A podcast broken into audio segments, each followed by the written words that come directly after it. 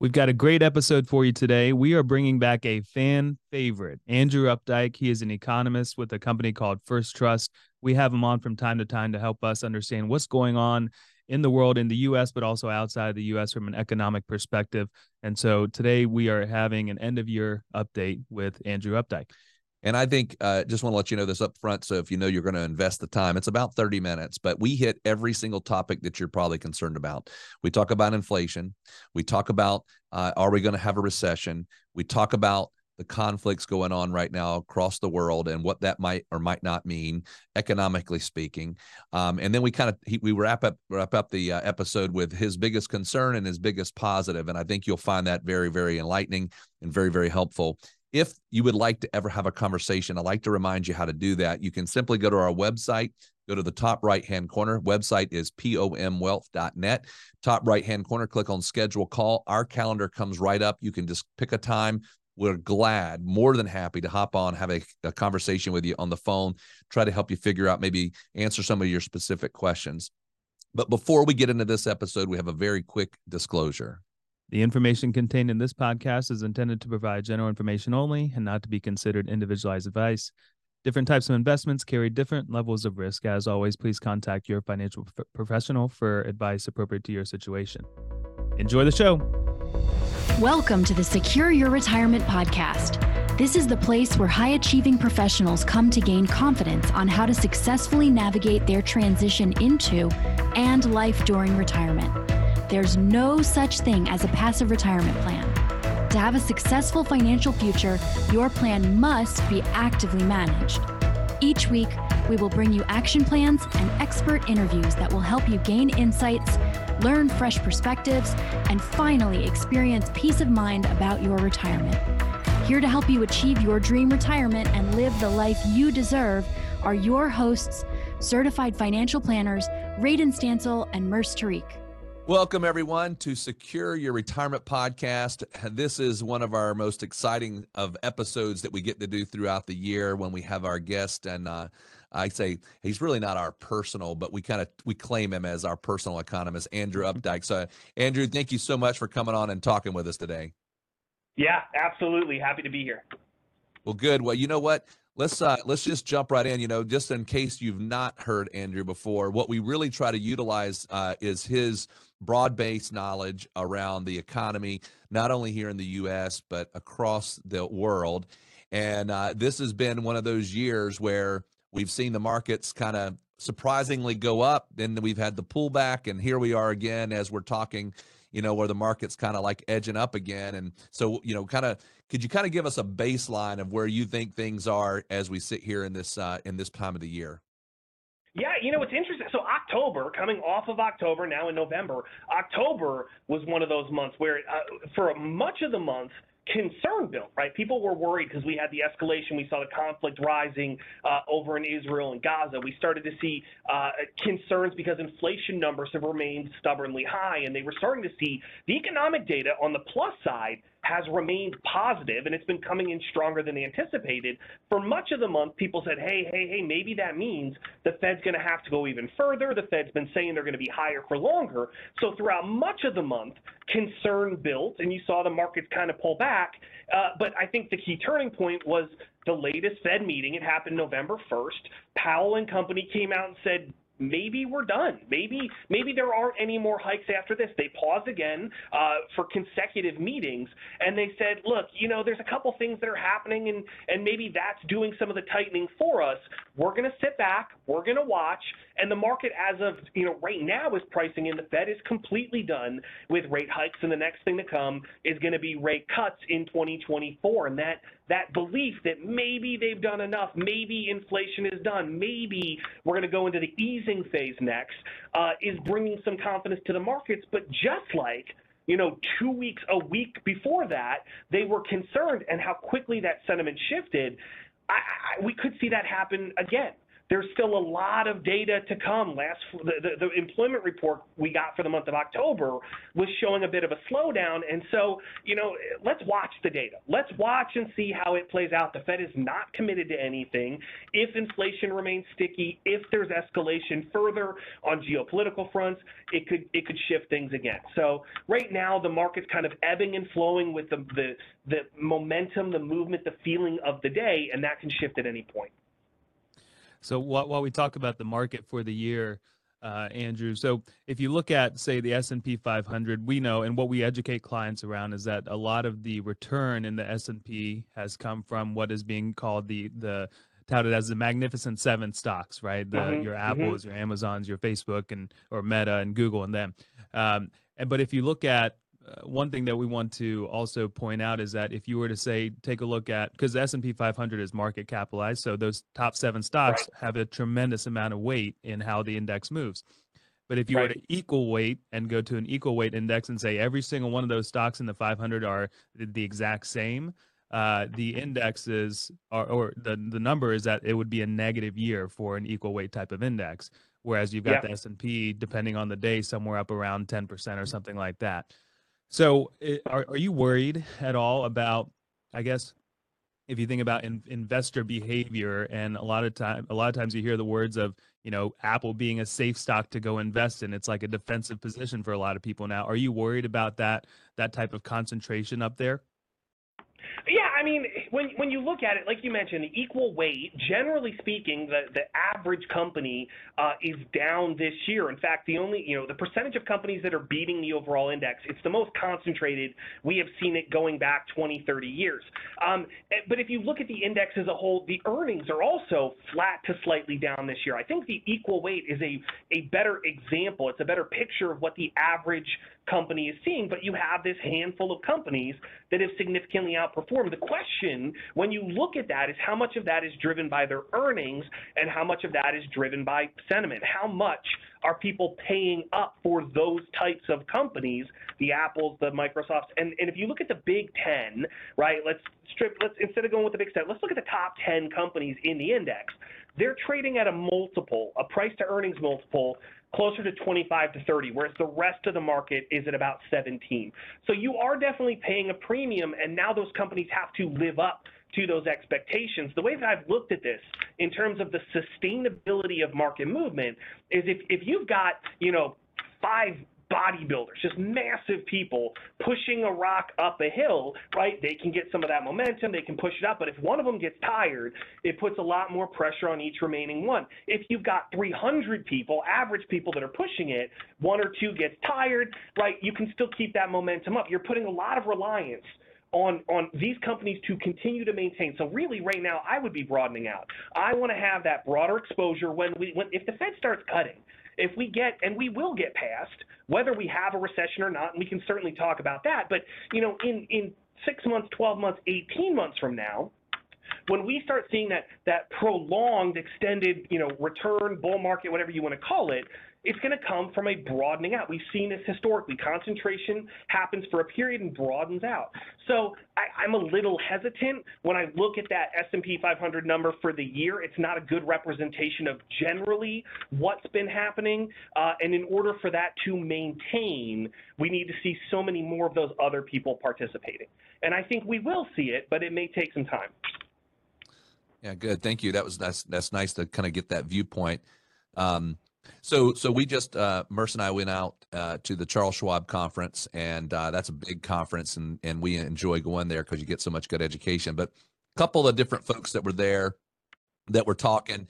Uh, one in particular, uh, his opinion was this. He says, you know, we hear about this this you know hard landing uh, for the economy. We talked about a soft landing, and he kind of said, I really kind of feel like we're probably not going to land. I think the economy is in a place where it's really going to just take off from here. That it, we've had this this little you know blip with the inflation and all that, and so I think we're we're poised right now to see the economy just kind of go off from here. How would you speak to that? Like, what would be your thoughts on that? Yeah, so I'm still in the kind of soft, depending on how we, you know, define these soft landing, hard landing. The way I look at it is this: the third quarter data right? Third quarter for the United States was an incredibly strong quarter from a consumer standpoint, from a business investment standpoint, um, but we see some of those tides turning. One thing we saw was big uh, inventory accumulation by businesses, and when they're doing their earnings calls right now, they're saying, you know what, we kind of planned ahead. Remember, two years ago, a year ago, they were dealing with this cycle. It was hard to predict when inventories would get in, right? If you went through 2020, 2021, even into 2022, you were ordering six, nine, 12 months in advance in order to try to get things for the holidays. Now that supply chains have caught up, they've said, hey, maybe we overdid it. We're going to pull back a little bit on our spending. And oh, by the way, right, in the second half of this year, treasury rates, interest rates have risen 100, 200 basis points, a full percent or two, and now our cost of borrowing is rising. And so we're pulling back a little bit on projects. I don't see a an acceleration at this point. I think we're going to decelerate here over the next three, six, nine months. Now, whether that means we hit a recession or not is that major question. And people have been having this conversation. I mean, the recession has been six months away for 18 months now, right? and this question of will we ever get there is a major question. There are, right? There's no doubt that consumers are slowing in some areas. There's no doubt that an 8% 30 year mortgage rate leads to a slowdown in home building. There is no doubt that companies are borrowing less. You can see this in the bank. They have to report all this data. You can see the slowdowns in there. The question is, do we kind of just stall? Do we kind of just flatten out and let things kind of recalibrate? Do we get things back in check or do we see any sort of drop off? And, you know, if we see a drop off, and that is still my base case that we may technically go into a recession, it's going to be very shallow. This is a very shallow recession. It's just, it's been such a wild ride for the last three years. So many unprecedented things, so much money hitting the system with the PPP loans, the direct stimulus checks, the additional unemployment benefits. In the last year, so much money hitting through the Inflation Reduction Act and the CHIPS Act that people are like, how much of this is sustainable? How much of this was a one time hit? We have to get to those sustainable. Uh, spending rates, those sustainable business investment rates without these outside factors to really judge the health of the U.S. economy. But we keep putting stimulus in, we keep putting pieces in, and, and the question is when are we going to reach that point where there's no more of that outside influence? We're really fully walking under our own weight. And I, I, right now it looks like we're going to get that test early in 2024. I hope that you are enjoying the show. By the way, if you are in or nearing retirement and are someone who wants to gain clarity on what questions you should be asking, learn what the biggest retirement myths are, and identify what you could be doing to achieve peace of mind for your retirement, get started today by requesting your complimentary video course, Four Steps to Secure Your Retirement. To access the course, simply visit pomwealth.net forward slash podcast. If you're new here or you haven't done this yet, this is definitely the first step to get started in applying these principles to your life. So head over to pomwealth.net forward slash podcast and check us out. So sticking with the recession topic and now now kind of talking more about uh, portfolio construction in a way. Uh, so with the idea of a recession coming in, you've got certain companies that will not necessarily thrive, but they'll hang in there well. You have certain companies that you know will will will take the brunt of the recession. So from mm-hmm. a from an investor perspective how should someone be considering aligning their portfolio if we are going into something like this also realizing that some of this is complete guesswork as to when it does happen if it actually does happen right yeah, so here's the way that I think about it right now. If whether or not we have a recession, there's questions like are interest rates still going to be high in 6, 12, 18 months? Even if the Fed starts cutting, they're not going to cut rates down to zero. Will the cost of borrowing, if you are one of the biggest companies in the world right now, Apple right now, their cost of borrowing is is today what it was for some of the riskiest companies three, four years ago. Rates have just risen, inflation has risen, people are demanding more in order to lend, and that's going to impact projects. Who is in a good position today to be able to operate, to be able to uh, continue to do some projects, invest in their company, and grow? So, first thing I'm looking for is strength in balance sheets. Look for companies that have sustainable cash flow there are a lot of unprofitable companies that came into existence in 2020 and in 2021. That time period where you know you turn on the TV and they said, "Don't the world has changed." Go buy your Peloton because we're not going back to gyms. We're going to do all this from home. Everybody was buying, you know, like Zoom. Zoom became worth more than ExxonMobil. Even though their revenues were so much smaller because people said the world has changed.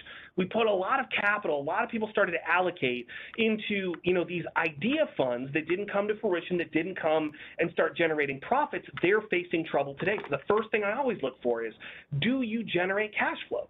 If you generate cash flow and you've got the capacity to self-finance yourself, to be able to fund your own projects without having to take on that five, six, seven percent loan, that's the first thing I would look at. Second thing I would look at is are you paying up for it right now? Right? Most of the market is trading towards more historically average multiples, right? You're paying kind of an average level. And so we are, I am more down towards that smaller end, uh, not with the big 10 names, but towards those smaller companies with healthy cash flows. Um, and then, you know, outside of that, there is there you want to have exposure to everything. You still want to have exposure to the Magnificent Seven. You want to have exposure to small and medium-sized companies. You may want to still have some exposure to international. Diversification is your friend over time. What I would be doing today is looking and saying, given the way that the market has moved over the last one, two, three years, has my portfolio construction for how I want to be over time, has that kind of gotten out of whack? And, and, because some companies have really run and some have lagged behind. Maybe it's time to just bring things back into that balance because we never know.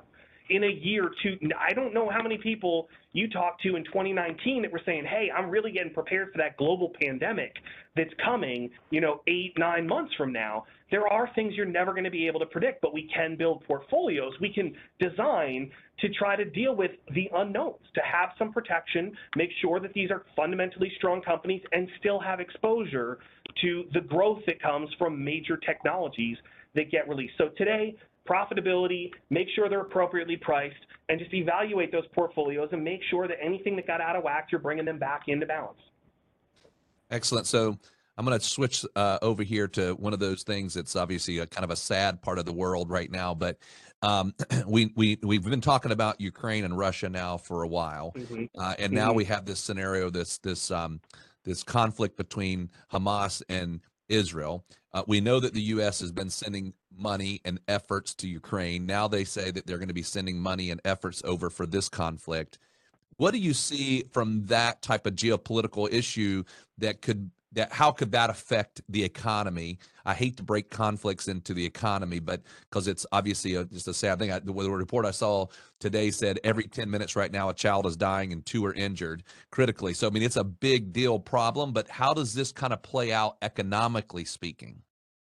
Yeah, no, and that's it's a great question. It's it's one of the difficult parts of the job, right? Is that we, you know, you watch what's taking place, and I got two kids that are sitting at home. Every time I turn on the, the TV and I see these families that are stuck in the middle of these conflicts that they may not want anything at all to do with, it is absolutely heartbreaking. And then I go into the office and I got to put on that econ cap, that market cap, and say, okay, where are we exposed? Where are there's the humanitarian side of this, and then there's the mathematical logistical side. We don't have a lot of exposure specifically to Israel to uh, that that Gaza region. Um, but there, the major risk of something like that is one, there's obviously an energy risk. There's a lot of um, geopolitical players in that area, places like Iran, that if they were to get involved, it's going to impact energy markets, which is going to impact inflation. Now, I will say, you know, Iran, they don't really want to get involved because they know the U.S. has put carrier ships uh, by their single biggest port. They have one major export facility for uh, oil, and that is the major driver of their economy. And this ship is positioned there basically saying, hey, if you act, if you get involved in this thing, we can shut down your exports and absolutely demolish economic activity. So Iran, a lot of the surrounding nations don't want to take part in this. They're trying to kind of stay back, stay neutral. People would love to see a ceasefire, but remember, right, this this is not a conflict that arose out of nowhere. This is a conflict that's been ongoing not just for you know decades, but for centuries. Uh, and unfortunately, I don't see a quick solution to this one. I think it is going to be a difficult and it could be an ongoing fight, something that we will hear a lot about on TV, but I think the economic and market repercussions will be less substantial, unless, similar to Russia Ukraine, unless Russia invades Poland and starts a bigger war, these conflicts kind of stay contained and we see what we can do from a humanitarian side, how we can aid, how we can help those people that are caught in the middle of this. But from an investment standpoint, um, there's there's a little less action to take. It's more of a that's an unfortunate thing that's taking place, but it's not heavily impacting a lot of companies. I will say this though, we have seen some fracturing on the the uh, global trade landscape over the last two, three, four years. And, and, you know, it happened even before COVID. If you remember 2018, 2019, Trump was escalating trade conflicts with places like China. And we are seeing this, this fracturing. We're seeing some groups, China, Russia, uh, Syria, kind of break off into their own little pocket trying to do some things. The U.S., what we've done in, in the United States is we've said, who do we feel like we have strong relationships with? We signed new contracts, new trade agreements with Canada, with Mexico, with Japan. And if you look, China's no longer our number one trade partner. They were for years. Now they're down to number three. And we are kind of slowly shuffling back, pulling away, trying to make sure that where we're plugging in, where we're allocating capital, where we are putting in agreements for resources that we need, uh, are with people we can trust and feel confident that their political structure, that their economic structure is going to sustain uh, and is kind of aligned with ours. I would expect that trend is going to continue here over the next five, ten years, that you will continue to see some separation between these groups. Um, and that may mean a little more pressure on inflation, but it's, it's, it's, it's the nature of what's going on right now. Okay, well, great. That's a great summary there. Let's transition to one more topic, and then I think we can close out with the usual that we ask you. What do you, what do you, you know, excited about? What are you worried about? But before we get to that, um, so if you go back a couple years, the the frenzy was all around cryptocurrency, and then it was let's not worry about cryptocurrency. Let's invest in the technology, which is buying in the blockchain. And now today, mm-hmm. from what has really uh, launched in the Magnificent Seven, is all around artificial intelligence, AI. So is that uh, there's obviously been a massive run up because of some of those companies that have a lot of that technology, and there's a really some really cool things that you can do with artificial AI. Um, mm-hmm. I guess the question becomes: is is it is it going to continue to be a good thing? Are we going to continue to have good run ups and, and the market's benefiting from it? Or, or is it going to, in your opinion, are we going to see issues around it as well down the road?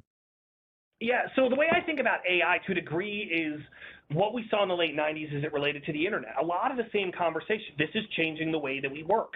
This is going to change industries. This is going to lead to certain types of jobs not being needed anymore. And that's, you know, back in the late 90s, people are talking and say, hey, if we introduce these things, if we unlock these things, if all of a sudden the global conversation it, it, it expands, what does that mean for U.S you know middle class workers? Is that going to lead to you know a destruction of U.S.? There's a lot of similarities, and there's a lot of hype and consideration investment movements that are tracking on a handful of companies that people are saying these are the winners. The world is changing, our environment is changing. Let's be involved with these winners. Now, if you go back to 1999 and you look at who were the major companies, right? What you'll see is that the names are things like Nokia, GE, AOL Time Warner, um, IBM. There's a lot of companies who were very well positioned at the time. Uh, Bell Labs, Lucent Technology, I'll include in there as well.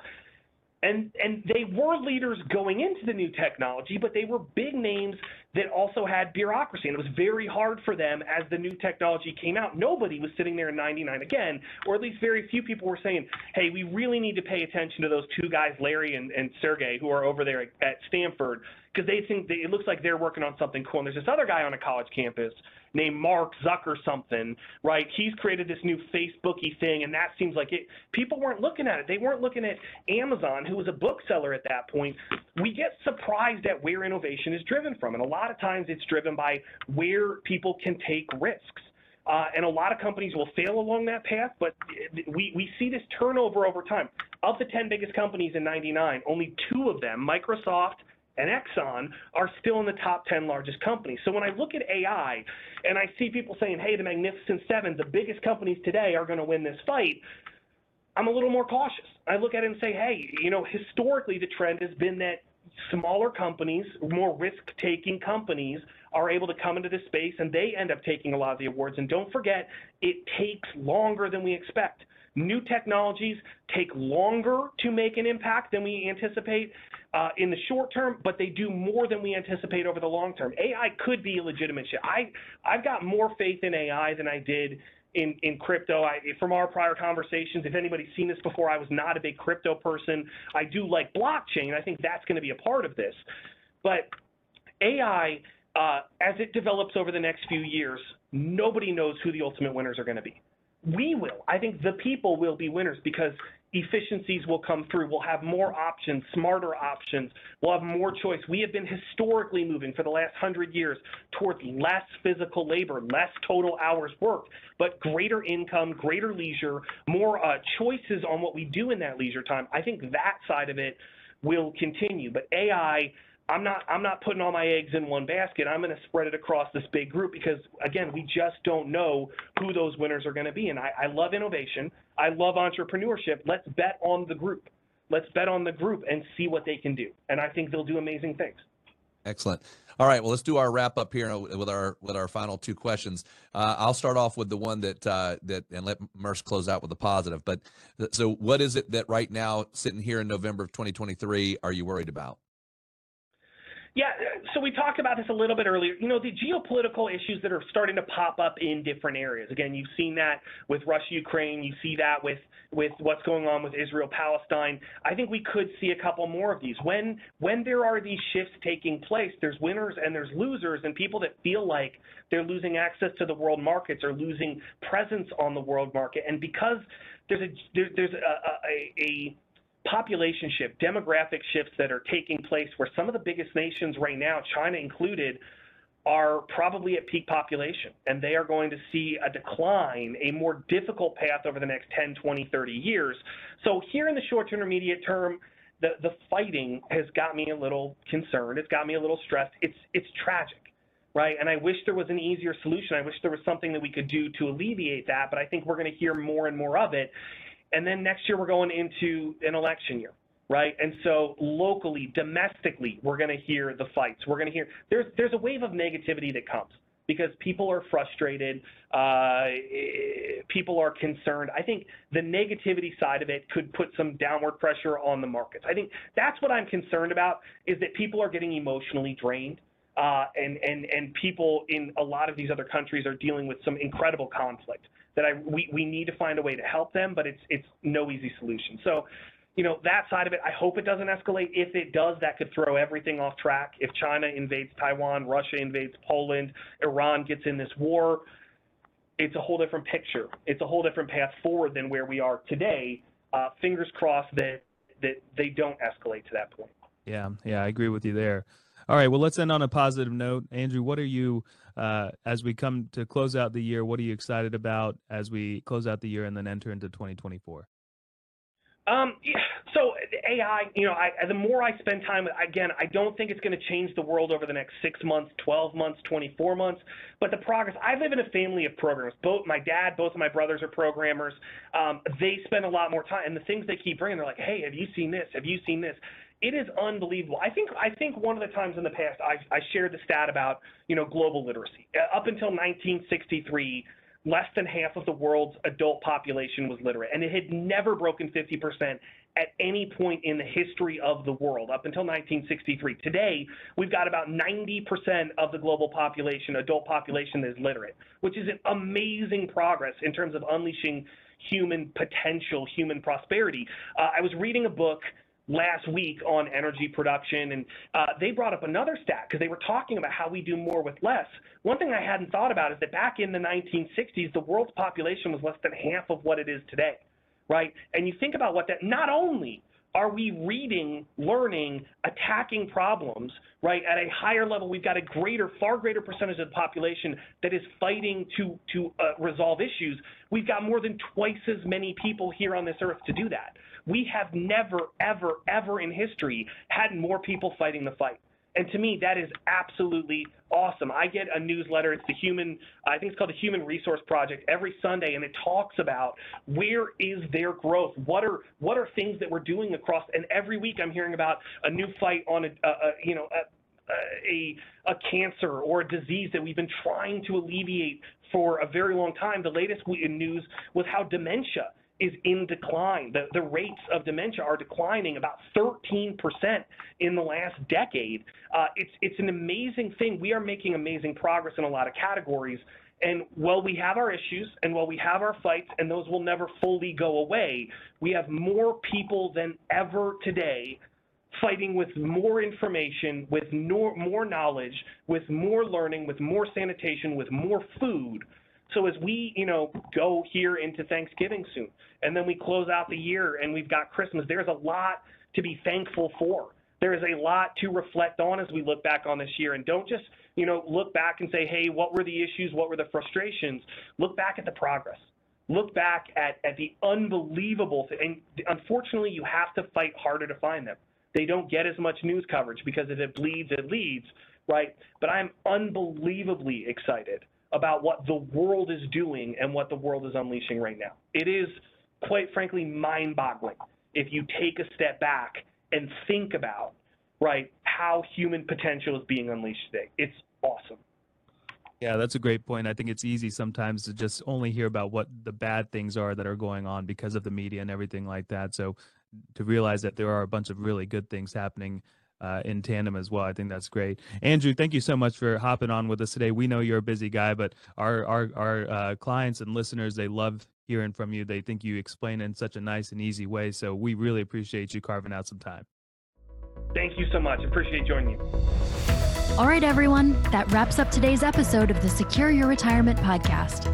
If you found value in today's episode, we would love nothing more than for you to head on over to iTunes and give us a five star rating and a review. Be sure to take a screenshot of the review before you submit it, and we'll send you a special gift our book, Get Off the Retirement Roller Coaster. Just email morgan at pomwealth.net with a screenshot of the review to get your gift. Also, be sure to subscribe so you get notified of new episodes as they're released every week. And finally, please share our podcast with your favorite social network so more of your friends and family can benefit from this information. Always remember, you've worked hard to get where you are, and now you deserve to have a retirement that works hard for you.